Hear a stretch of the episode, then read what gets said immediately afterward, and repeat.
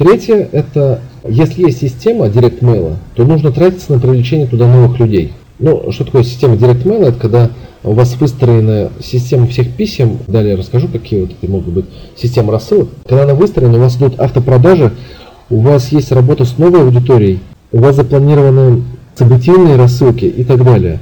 В таком случае вы можете вкладываться и вкладываться даже очень неплохо для того, чтобы привлекать новых людей в рассылку. Потому как вы уже знаете, что эти люди, они у вас многократно окупятся.